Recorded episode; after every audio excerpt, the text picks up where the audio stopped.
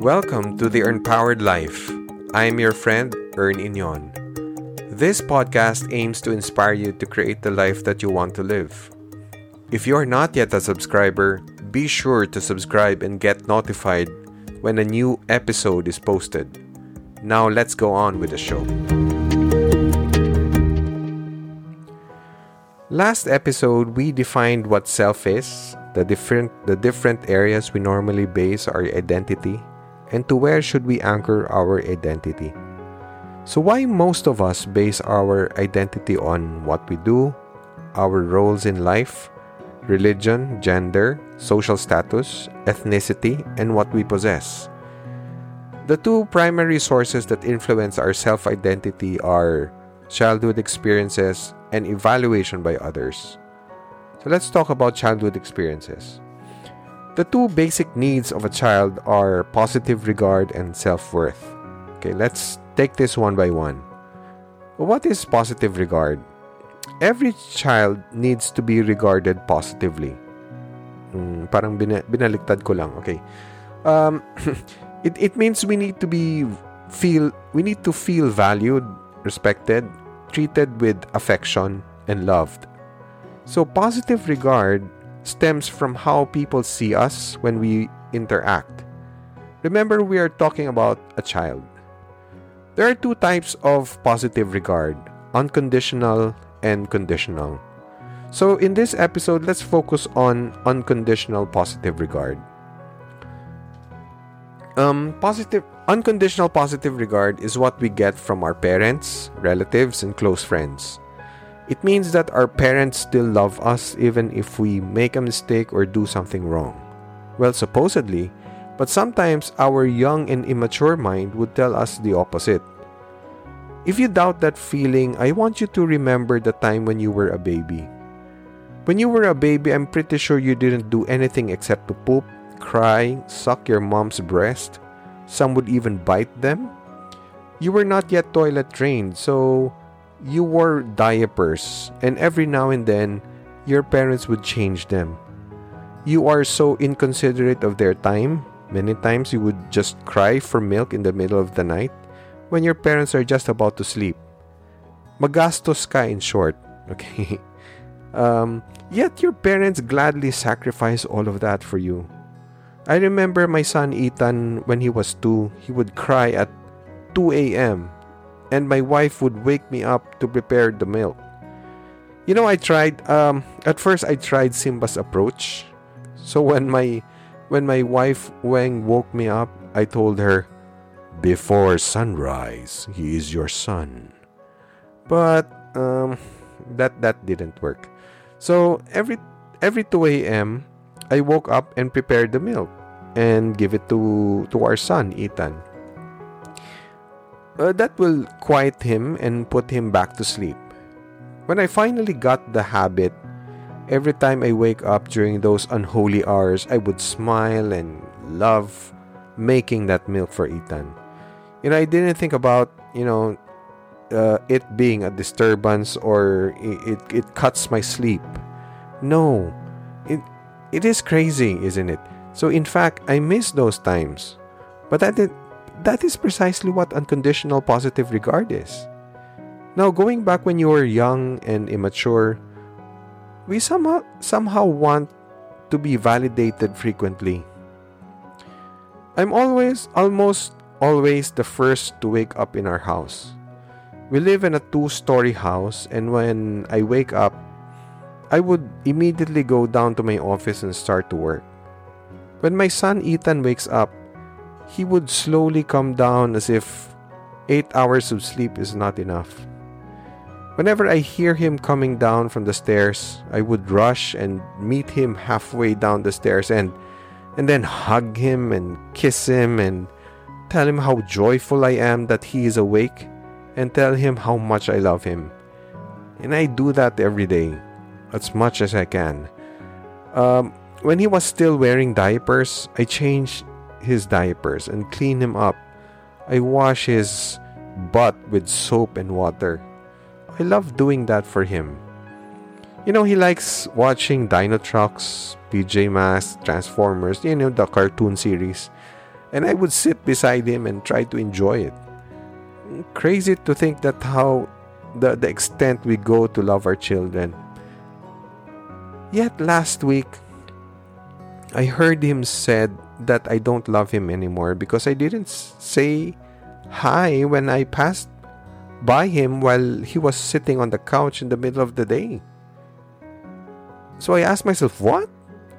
Did I hear that correctly? You know, so uh, a few days I thought about this while I was drinking coffee at a coffee shop. And across the street, there was a couple of men repairing, trying to repair the road. One has a jackhammer and started pounding the road. So, while the noise from the jackhammer penetrated the glass window, the glass window of the coffee shop and piercing my earbuds, I had a eureka moment. So I thought, yes, that's it when we are young, the feelings of valued, respected, and love are not yet secure. Our, as, as parents, we need to hammer that down through words and most especially actions to our kids until thought and feeling are firmly secure. Of course, frequency is subjective and it and I believe it tapers as the child gets older. There may be times we fail to give them reassurance. Perhaps we just need to be aware neglect would, won't build up in their minds. In the first episode, I shared to you how I felt neglected as a child. Again, we are five boys, and the parenting style of our parents was that they provided us with nannies. You know, my dad was always out, busy working, and allow me to share a little bit about my dad. You know, my dad was a sought after ship captain in the 1960s and 70s. He commanded some of the largest ships in the world. In the 70s to 80s, he was the head of one of the largest maritime schools in the Visayas. In the 1990s, he became an examiner of the board for Marine Deck, and he was also a best selling author of books that have been required readings for maritime students for over 20 years. So long before we had GPS, his book on celestial navigation was a book many sailors used worldwide as reference in navigating their way through the seas. So I guess with all his achievements, there is no doubt that my dad reached the pinnacle of success in his profession. You know, the, the maritime industry gained one of the greatest captains ever live according to me, of course. it demanded most of his time, and he obliged by sac- sacrificing his time with us. You know, I how I wish my dad and I bonded more. Because of the demands of his work as a ship captain, he was always away from home for months. Growing up, I saw him more of a stranger than as a father. This was way imagine this was made before internet and social media so we we didn't have that kind of luxury that we can zoom meet uh, anytime so a few days a few years before my dad passed away i had the opportunity to bond with him you know he stayed with us for a couple of months because his room was being renovated in one of our conversations dad shared to me how he felt every time he would leave home and board the ship to work. He would hold his tears when he was saying goodbye, trying to appear strong to us. But upon reaching his cabin, he would break down and cry. He wanted to be with us. As we were growing up, I guess he also felt the the distance between us was getting wider and wider and he didn't really know how to repair it. The golf course and casino were his refuge until the gap became irreparable. As a father, he had his shortcomings, but more so, I think I was never I was never a good son. Never I never gave him my time, you know, in in his last years he lived with my brother June's house and his room was literally just a few steps from my dinner table. I was so much into my world that I never sought the time to chat with him or even say short hellos.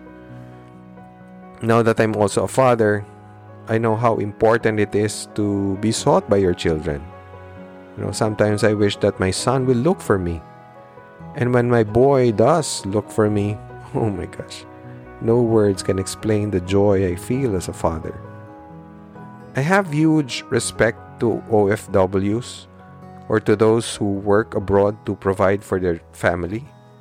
You know, being away from your family is not even uh, is not even something that I would consider because I know how painful it would be.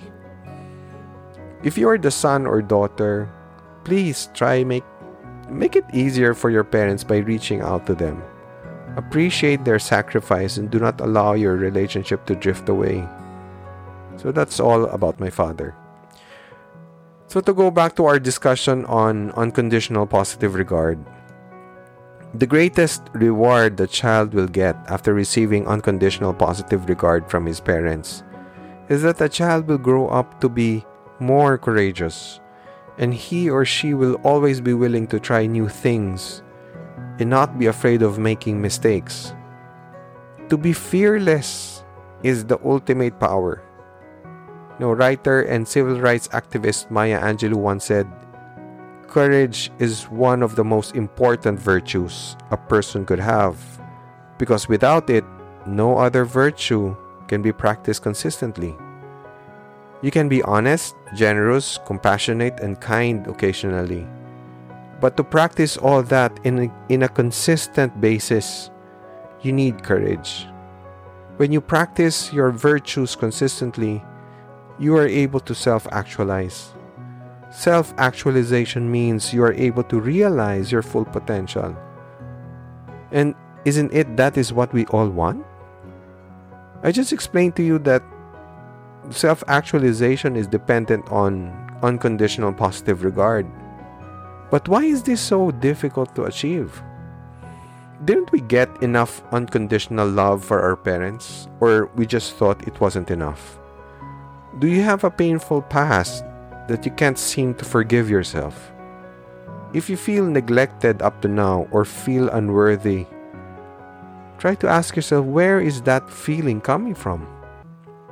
Try to pinpoint those events when you were a child that triggered that feeling. Go back to that situation and try to understand it using your current mature mind. Maybe it wasn't what you thought it was. Maybe your parents were in a difficult situation that they can't express their love for you. Maybe they wanted to be there with you, but some circumstances prevented them. If you can't see any reason, just hug your younger self and tell him that it will be okay. Make peace with your past self. Thank you so much for listening, friends. Please rate and review this podcast and share it to your friends. Until next time, Blessings always.